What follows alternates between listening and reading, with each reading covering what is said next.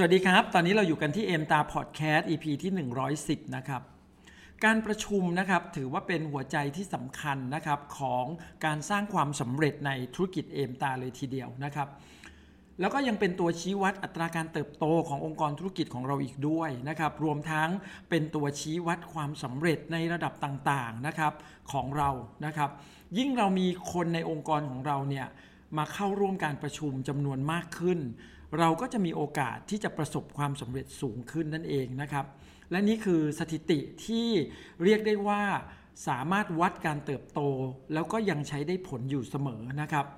รอบการประชุมเนี่ยมันจึงเป็นพลังทวีคูณของความสำเร็จนั่นเองนะครับ เช่น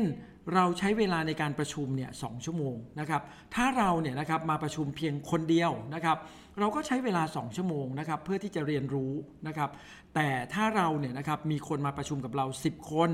ทุกคนเนี่ยเรียนรู้ไปพร้อม ๆ กับเราในเวลา 2 ชั่วโมงเท่า ๆกัน แต่มันเปรียบเสมือนหนึ่งนะครับ องค์กรของเราเนี่ยได้ใช้ชั่วโมงเรียนเนี่ยนะครับไปแล้วเนี่ยถึง 20 ชั่วโมงด้วยกันนะครับ เพราะฉะนั้นเนี่ยวันนี้นะครับ คนทั้ง 10 คนเนี่ยก็ได้เรียนรู้เรื่องเดียวกันไป พร้อม ๆกันไปนะครับ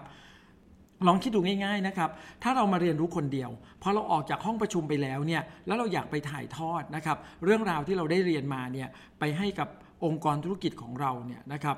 เราก็จะเห็นได้ชัดเจนเลยว่า แล้วเราจะถ่ายทอดได้ยังไง เราจะถ่ายทอดได้ขนาดไหนนะครับหนึ่งแน่นอนเลยนะครับ เราคงไม่สามารถถ่ายทอดเนื้อหาทั้งหมดที่เราเรียนมาที่เราได้ยินได้ฟังมาเนี่ยได้อย่างละเอียดเหมือนกับที่เขาพูดอยู่บนเวทีนะครับสองก็คือ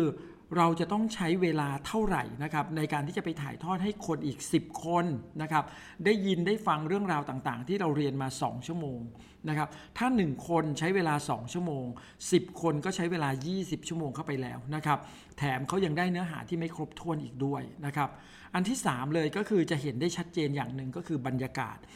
บรรยากาศในการประชุมเนี่ยเราเองเนี่ยก็ไม่สามารถเอาบรรยากาศเหล่านั้นมาฝากเขาได้ เราอาจจะบอกเขาไปว่าโอ้ยการประชุมเนี่ยนะมันสนุกมากมันดีมากมันตื่นเต้นมากเลยนะครับเขาไม่รู้ครับเขาไม่ได้สัมผัสเขาไม่ได้มีความรู้สึกไปกับเราด้วย ว่ามันจะตื่นเต้นแบบไหน มันจะดีมากขนาดไหนนะครับแล้วอันที่4นะครับคน 10 คนเนี่ยนะครับที่เขามาเรียนรู้พร้อม ๆ กับเราใน 2 ชั่วโมงเนี่ย เมื่อเขาออกจากห้องประชุมไป แน่นอนนะครับเขาก็สามารถที่จะนำความรู้เนี่ยไปใช้ในการสร้างธุรกิจของเขานะครับออกไปสร้างงานพื้นฐานอะไรต่างๆ ของเขา แล้วก็สร้างองค์กรของเขาให้เติบโตขึ้นได้ทันทีเลยนะครับรวมไปจนถึงนะครับเขาก็ยังสามารถที่จะแบ่งปันเรื่องราวเหล่านี้ให้กับผู้คนได้อีกด้วย เพราะฉะนั้นจะเห็นได้ว่าการประชุมเนี่ยนะครับที่สำคัญเลยก็คือการที่เราเนี่ยไม่ได้มาประชุมเพียงคนเดียว แต่เราจะต้องให้ความสำคัญกับการชวนคนในองค์กรของเราเนี่ยให้มาเข้าร่วมประชุมทุกครั้ง ซึ่งประเด็นนี้เป็นอะไรที่สำคัญมากๆ เราอาจจะได้ยินได้ฟังบ่อยครั้งมาก ๆนะครับ ว่าเราเนี่ยนะครับจะต้องพาคนเนี่ยมาประชุมด้วยนะครับซึ่งในกรณีที่พูดมาทั้งหมดเนี่ยนะครับคุณหมอก็จะพูดถึงในลักษณะของการประชุมที่เรียกว่าเป็นการประชุมแบบออฟไลน์แล้วกันนะครับเพราะว่าจริงๆเนี่ยเราเคยพูดในหัวข้อการประชุมแบบออนไลน์ไปแล้วนะครับว่าเราจะมาประชุมแบบออนไลน์ยังไงนะครับให้มีประสิทธิภาพนะครับแต่ครั้งเนี้ยเราก็จะมาเน้นทางด้านออฟไลน์ ก็คือการที่ทุกคนเนี่ยชวนคนนะครับแล้วทุกคนก็เดินทางมาเจอกันในห้องประชุมมาเจอกันที่บริษัท มาเจอกันที่สถานที่ที่จัดประชุมนะครับทีนี้ถามว่าแล้วทำยังไงนะครับเราจึงจะมีคนเนี่ยนะครับเข้ามาเพิ่มขึ้นในการประชุมทุกๆ ครั้งของเรานะครับ สิ่งสำคัญเลยก็คืออันดับแรกสุดเลยคุณหมอว่าเราจำเป็นมากนะครับ ถ้าเราให้ความสำคัญกับเรื่องนี้ก็แสดงว่าเราจะต้องสร้างสร้างคน ขึ้นในองค์กรธุรกิจของเรา สร้างอะไรครับสร้างคนใหม่ขึ้นมาในองค์กรธุรกิจของเรา นั่นหมายความว่าเราจะต้องให้การสปอนเซอร์คนใหม่เนี่ยอย่างต่อเนื่องนะครับแล้วถามว่าตัวเลขเท่าไหร่ดีนะครับที่มันจะทำให้สถิติที่พูดถึงเนี่ยมันเกิดขึ้นนะครับก็ต้องบอกว่าเราต้องมีเป้าหมายที่จะคุยกับคนใหม่นะครับอย่างน้อยๆเลยนะครับเดือนหนึ่งเนี่ย20 คนนะครับการคุยกับคนใหม่เนี่ยนะครับเราคุยแล้วเนี่ยเขาอาจจะสมัคร บางคนคุยแล้วอาจจะไม่สมัคร บางคนเนี่ยสมัครแล้วเนี่ยก็อาจจะสมัครเป็นลักษณะเพียงแค่ซื้อสินค้าใช้ บางคนอาจจะสมัครแบบสนใจธุรกิจ ไม่ว่าจะยังไงก็แล้วแต่นะครับ เป้าหมายของเราก็คือ เราจะใส่เป้าหมายของเราลงไปว่าเราจะคุยให้ได้อย่างน้อยๆ 20 คนในทุกๆเดือน ถ้าเราทำอย่างนี้เราก็จะเห็นอย่างหนึ่งเลยนะครับว่าสถิติขั้นต่ำที่มันจะเกิดขึ้นนะครับ ก็คือใน 20 คนที่เราคุยใน 1 เดือนเนี่ย มันก็จะมีคนสมัครอยู่ประมาณสัก 6-8 คนนะครับโดยเฉลี่ยนะครับและนะครับเราก็มีเป้าหมายนะครับที่จะต้องโปรโมทนะครับคนใหม่ๆเนี่ยให้ไปเข้าร่วมประชุมด้วย ซึ่งโดยสถิติเช่นเดียวกันนะครับเมื่อเราโปรโมทอย่างเต็มที่แล้วเนี่ยนะครับก็จะมีคนเข้าไปร่วมประชุมกับเราเนี่ยจาก 6-8 คนที่สมัครเข้ามาอาจจะมีประมาณ 2 คน 3 คนหรือ 4 คนนะครับที่ตัดสินใจนะครับอยากจะตามเราไปร่วมประชุมกับเราด้วย ส่วนคนที่เขาอยู่ในองค์กรธุรกิจของเราอยู่แล้วเนี่ยนะครับเราก็ยังต้องโปรโมทให้เขาไปเข้าร่วมการประชุมนะครับ ซึ่งแน่นอนนะครับก็หนึ่งเลยขึ้นอยู่กับจำนวนคนที่มีอยู่ในองค์กรธุรกิจของเราว่ามากน้อยแค่ไหน แล้วก็เราเนี่ยตั้งใจที่จะโปรโมทอย่างเต็มที่ขนาดไหน สมมุติว่าถ้าเราโปรโมทเต็มที่เลย 30 คนนะครับแน่นอนนะครับมันก็จะมีคนเนี่ยนะครับที่จะติดตามเราหรือว่าจะไปร่วมการประชุมกับเราเนี่ย โดยเฉลี่ยตามสถิติก็น่าจะประมาณตั้งแต่ 5 คนไปจนถึง 10 คนเลยทีเดียว ซึ่งมันขึ้นอยู่กับการโปรโมทของเรานะ ว่าถ้าเราโปรโมทได้ดี โปรโมทแล้วดูน่าสนใจ โปรโมทแล้วรู้ว่าการประชุมเนี้ยมันคุ้มค่ามากที่จะยอมสละเวลายอมเสียเวลาที่จะเดินทางนะครับเพื่อไปร่วมการประชุมนะครับเพราะฉะนั้นถ้าเราทำแบบนี้ได้เนี่ยทั้งคนที่อยู่ในองค์กรของเราอยู่แล้ว รวมไปจนถึงกับคนที่เราสปอนเซอร์ใหม่มาในทุกๆเดือนเนี่ยก็จะเห็นได้ว่าในรอบการประชุมนั้นๆเนี่ยก็จะมีคนเข้าไปร่วมประชุมกับเรา อย่างน้อยๆ ก็ตั้งแต่ 7 ถึงประมาณ 14 คนนะครับซึ่งแน่นอนนะครับ ถ้าเราทำแบบนี้ทุกครั้งทุกครั้งเลยที่เราตั้งใจนะครับ เรามีเป้าหมายที่ชัดเจนมาก การมีเป้าหมายที่ชัดเจนคืออะไร ก็คือการที่เรามีรายชื่อที่ชัดเจนในการทำงาน ว่าเราจะโปรโมทใครบ้าง ใครบ้างที่เราโปรโมทแล้วสำเร็จแล้วใครบ้างที่เรายังต้องไปโปรโมทซ้ำนะครับโปรโมทเพื่อให้เขาเนี่ยจะติดตามเรานะไปร่วมประชุมกับเรานะครับ พอเราผ่านรอบการประชุมแบบนี้ไป 2 รอบ 3 รอบ 4 รอบเนี่ยเราก็จะมีคนเนี่ยนะครับที่เข้ามาร่วมประชุมกับเราเนี่ยเพิ่มมากขึ้นในองค์กรของเราอย่างแน่นอนนะครับ ซึ่งแน่นอนนะครับ บางคนเนี่ยเวลามาประชุมแล้วเนี่ยบางทีเขาก็มาแค่ครั้งเดียว แล้วเขาก็หายไป บางคนมา2อสาครั้งแล้วก็หายไป มันเป็นเรื่องปกติ มันเป็นธรรมชาติของธุรกิจนะครับ แต่ถ้าเราเนี่ยยังไม่หยุดที่จะโปรโมทให้คนเนี่ยมาร่วมประชุมอย่างต่อเนื่องอะ่ะคนที่เหลืออยู่ ที่ยังติดตามเราแล้วก็มาเข้ามาประชุมซ้ำครั้งที่ 2 3 4 5 6 ไปเรื่อยๆ บวกกับคนใหม่นะครับ ที่เราโปรโมทแล้วก็เราสปอนเซอร์เข้ามาแล้วเราโปรโมทเขาแล้วให้เขาก็เข้ามาร่วมประชุมกับเราเนี่ยเพิ่มขึ้นไปเรื่อยๆ เช่นเดียวกันเนี่ยแน่นอนนะครับ เราจะมองเห็นได้อย่างหนึ่งว่าจุดสำคัญเลยก็คือเราชวนแบบไหน เราโปรโมทแบบไหน แล้วเราทำอะไรบ้าง ก่อนที่จะมาประชุมหลังมาประชุม เรามีเป้าหมายที่ชัดเจนขนาดไหน เพราะฉะนั้นเนี่ยในการชวนคนให้มีจำนวนเพิ่มขึ้นเนี่ยมันเป็นสิ่งที่สำคัญมากๆนะครับ ว่าเราเนี่ยนะครับจะสามารถเข้าใจมันอย่างชัดเจนว่าเราจะไปประชุมยังไง ให้ธุรกิจของเราเติบโตมั่นคงและแข็งแรง นั่นก็คือเราต้องมีเป้าหมายที่ชัดเจนว่าทุกครั้งที่ไปประชุม ปริมาณคนในองค์กรของเราที่จะไปร่วมการประชุมกับเราเนี่ยจะเพิ่มขึ้นทุกครั้งนะครับ เพิ่มขึ้นทุกครั้งนะครับซึ่งยกตัวอย่างง่ายๆ ถ้าสมมุติว่าถ้าเราจะเป็นแพทินัมตาเนี่ย คุณบอกว่าเรามีคนในองค์กรของเราเนี่ยมาร่วมประชุมในแต่ละรอบเนี่ยประมาณสัก 20-30 คนเนี่ยเราก็มีโอกาสที่จะเติบโตขึ้นมา แล้วก็เป็นระดับแพทินัมตาได้ละ แต่ถ้าเรามีคนในองค์กรของเราเนี่ยเข้ามาร่วมประชุมกับเราประมาณสัก 60-80 คนเนี่ย เราก็จะมีโอกาสนะครับที่จะเติบโตขึ้นไปเป็น Ruby Star ได้ ถ้าเราจะเป็น Diamond Star ล่ะ ก็ต้องมีคนในองค์กรของเรามาเข้าร่วมในการประชุมเนี่ยอย่างน้อยประมาณ 150-200 คนนะครับ แล้วเราจะรู้เลยครับว่านั่นแหละคือสิ่งที่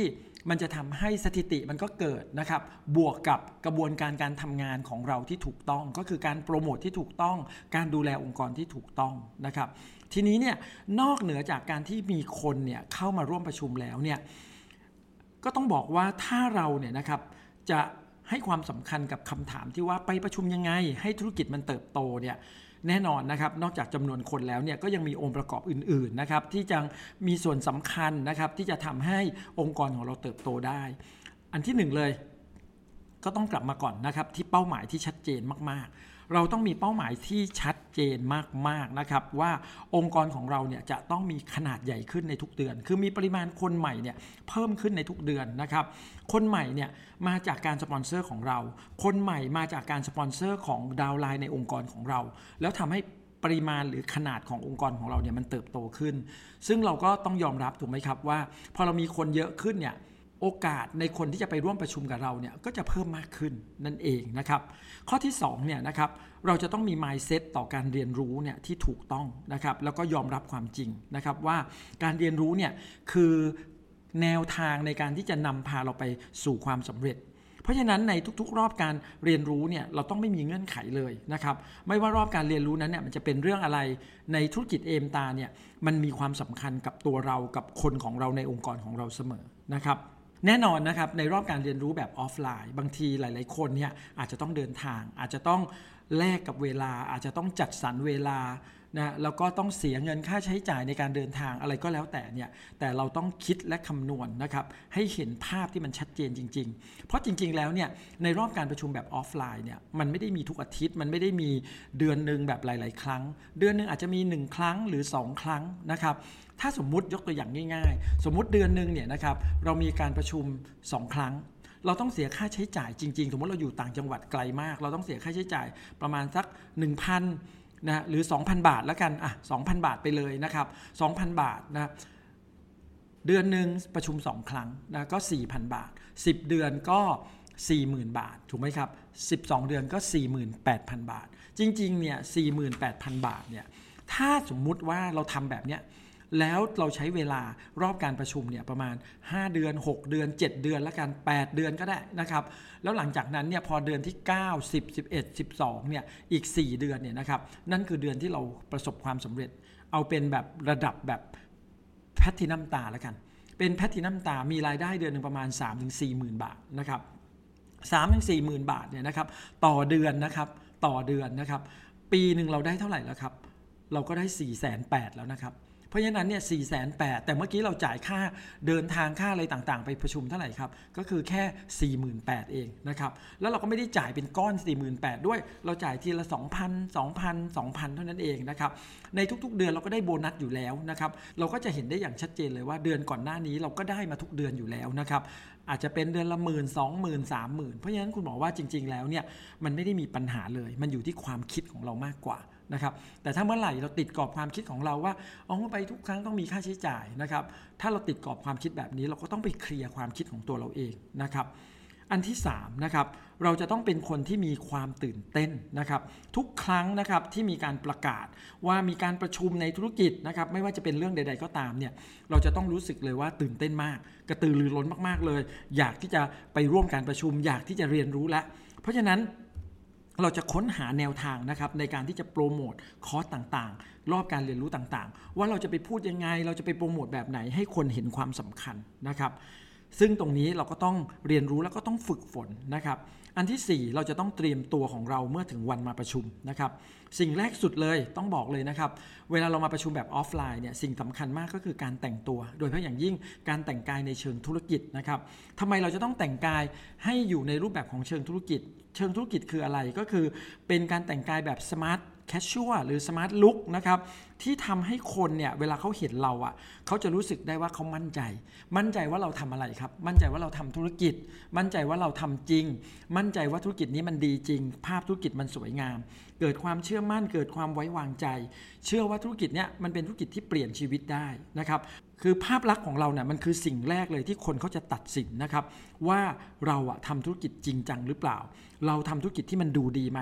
น่าเชื่อถือไหม เพราะฉะนั้นเราจึงต้องให้ความสำคัญกับการแต่งกาย แต่งกายให้ดูดีสะอาดแล้วก็เหมาะสมถูกกาลเทศะเท่านั้นเอง ไม่ได้ต้องแต่งกายเสื้อผ้าราคาแพงอะไรเลยนะครับแต่ให้ดูสะอาดเหมาะสมแล้วก็ถูกกาลเทศะเท่านั้นเองนะครับ ข้อที่ 5 แน่นอนที่สุดนะครับ สิ่งสำคัญที่สุดในการประชุมนะครับ ก็คือเราต้องไปตรงเวลา นะคำว่าตรงเวลาในคุณหมอหมายถึงว่าเราจะต้องไปนะครับก่อนเวลาประมาณ 10-15 นาทีก่อนถึงรอบการประชุมนะครับแล้วดีที่สุดเลยก็คือส่วนใหญ่ก็คือเราไปก่อน downline ของเรานั่นเอง เพราะอย่างน้อยที่สุดเวลา downline เราไปถึงเขาเจอหน้าเราเลยเป็นไงครับเขาก็จะรู้สึกโอ้โหแบบ upline upline มาแล้ว upline เราเตรียมพร้อมทุกอย่าง upline เราเอาจริงมาก ๆ แต่เราลองคิดดูถ้าเราไปสาย downline ไป รอเราชะเง้อรอเราไปรอเรามา เราก็ไม่มาสักทีหนึ่งรอบการประชุมเขาก็บอกว่าเข้าห้องการประชุมได้แล้ว อัพไลน์ตัวเราเองก็ยังไปไม่ถึง แบบนี้ความน่าเชื่อถือในองค์กรธุรกิจของเราเนี่ยมันก็ลดน้อยลงอย่างแน่นอนนะครับ เพราะฉะนั้นเนี่ยการตรงต่อเวลาหรือก่อนเวลาประชุม 10-15 นาที เป็นสิ่งที่สำคัญมากๆนะครับ สิ่งเหล่านี้ต้องบอกเลยว่ามันเป็นเรื่องเล็ก ๆ แต่มันมีความสำคัญนะครับอันที่6นะครับ ถ้ามีคนใหม่ไปร่วมประชุมด้วยนะครับ เราก็ด้วยความที่เราเนี่ยนะครับไปก่อนเวลาอยู่แล้ว เรานัดหมายเขาก่อนเวลาประมาณ 10-15 นาที เราก็ควรมีโอกาสนะครับที่จะแนะนำให้คนใหม่ของเราเนี่ยได้มีโอกาสรู้จักกับ upline นะครับของเราด้วย เพราะว่าอย่างน้อยเนี่ยเขาจะได้มีความเชื่อมั่นมากขึ้น เขาได้รู้จัก upline เขาได้รู้จักองค์กรธุรกิจของเราด้วย แล้วก็ upline เองเนี่ยก็อาจจะได้มีโอกาสนะครับให้คำแนะนำให้ความมั่นใจในธุรกิจเบื้องต้นนะครับแล้วก็เป็นการสร้างสายสัมพันธ์ที่ดีอีกด้วยนะครับ ข้อ 7 นะครับ ก็คือเราจะต้องโปรโมทหรือชวนให้ดาวไลน์ของเราเนี่ยนะครับนั่งแถวหน้านะนั่งแถวหน้าที่สุดเลยดีที่สุดเลยนะครับ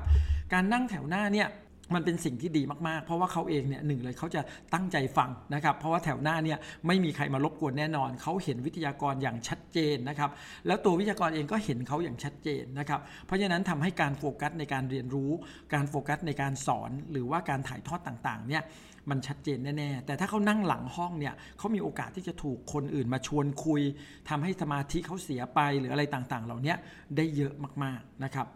ข้อที่8นะครับก็คือ ปิดเสียงโทรศัพท์มือถือนะครับระหว่างการประชุม แล้วก็ไม่ชวนคนข้างๆ คุยโดยเด็ดขาดนะครับเพื่อที่ทำให้ทุกคนเนี่ยมีสมาธิรวมทั้งดาวไลน์ของเราด้วยนะครับข้อที่9นะครับก็คือคอยสังเกตนะครับว่าดาวไลน์ของเราเนี่ยมีปฏิกิริยาอะไรบ้างในระหว่างการประชุม เช่น เวลาเขาพูด เขาตื่นเต้นเขาตบมือไหมเวลาเเขาไปยักหน้าไหมนะครับเขามีการตอบสนองยังไงกับวิทยากรบ้างอะไรอย่างเงี้ยนะครับ ซึ่งอันเนี้ยสำคัญมากๆ แต่ขณะเดียวกันเนี่ยอย่าเอาแต่สังเกตดาวไลน์อย่างเดียวจนตัวเราเองเนี่ยไม่ได้ฟังอะไรเลย ไม่ได้โฟกัสอะไรเลย เพราะจิตใจเราเนี่ยมีแต่คิดว่า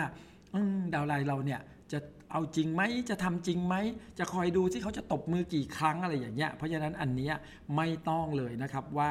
เอาแต่สังเกตอย่างเดียวนะครับ แล้วตัวเราเองจะไม่ได้เรียนรู้อะไรเลยนะครับ ข้อ 10 จดนะครับ เมื่อเราได้ยินได้ฟังแนวคิดมุมมองต่างๆนะครับ เพราะการจดเนี่ยมันช่วยเราเรื่องของความจำของเราเอาไปทบทวนได้ แล้วก็สามารถนำมุมมองต่างๆนะครับที่เราจดไว้เนี่ยเอาไปถ่ายทอดต่อในกระบวนการการสร้างธุรกิจของเราในอนาคตได้อีกด้วยนะครับ ข้อที่ 11นะครับ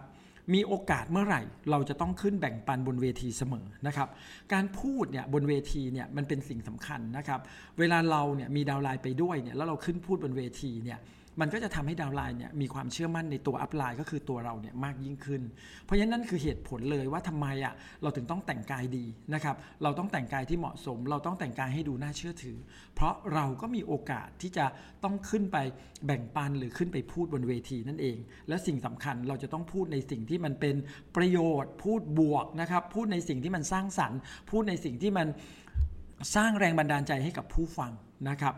ข้อที่ 12 นะครับ หลังประชุมเสร็จนะแน่นอนนะครับ เราจะต้อง after meeting นะครับ เพื่อดูว่าแต่ละคนเนี่ยได้เรียนรู้อะไรไปบ้าง แล้วก็อะไรบ้างที่จะต้องเพิ่มเติมนะครับ หรือว่าตอกย้ำให้เขาได้มองเห็นถึงความชัดเจนของการเรียนรู้ แล้วก็มีใครบ้างที่เราอยากจะนัดหมายเขา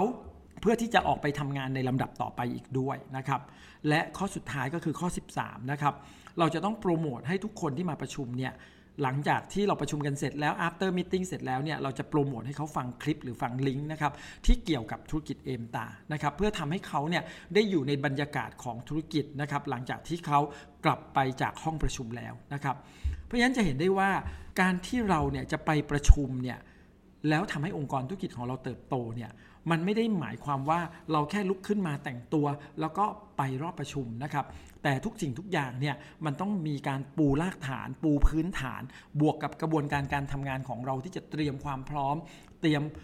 ผู้คนในองค์กรธุรกิจของเราเอาไว้ก่อน เมื่อไหร่ที่ถึงรอบประชุมนะครับ มันคือโอกาสที่จะทำให้เราเนี่ยสามารถที่จะพาทุกคนเนี่ยเข้าไปสู่รอบการประชุมให้ได้เยอะที่สุดนั่นเอง แล้วสิ่งต่างๆ ใน 13 ข้อเนี่ยก็จะเป็นองค์ประกอบที่จะทำให้เรารู้ว่าเราจะวางตัวยังไง เราจะทำแบบไหน เราจะดูแลองค์กรธุรกิจของเราแบบไหนนะครับเพราะฉะนั้นวันนี้นะครับถ้าเราเนี่ยต้องการให้องค์กรธุรกิจของเราเติบโตจริงๆนะครับเราจะต้องใช้รอบประชุมอย่างมีประสิทธิภาพ ไปประชุมแล้วต้องให้องค์กรธุรกิจของเราเติบโตขึ้นด้วย และเชื่อมั่นว่าทุกคนทำได้ สวัสดีครับ